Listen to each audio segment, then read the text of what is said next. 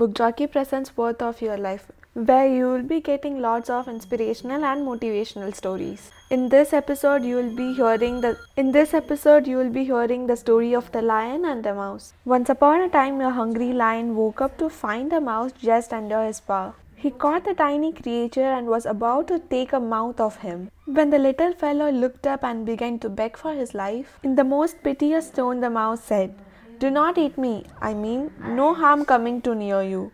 If you would only spare me my life now, O lion, I could be sure to repay you. The lion laughed scornfully at this. It amused him so much that he lifted his paws and let his brave little prisoner go free.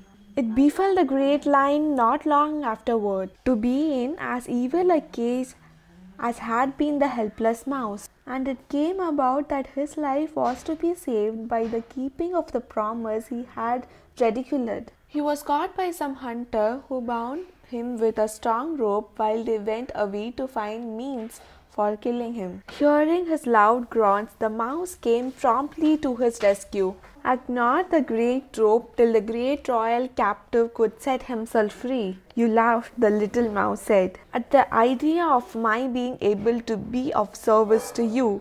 You little thought I should repay you. But you see, it has come to pass that you are as grateful to me as I was once to you. The weak have their place in the world as truly as the strong. You see, in life, never take someone for too weak as to help you, and never stop showing mercy to people who are weaker than you. They might repay you in the future in ways that you cannot imagine right now. Whether you are a lion or a mouse, there is always a moment for you to prove your mercy. For more interesting stories like this, keep listening.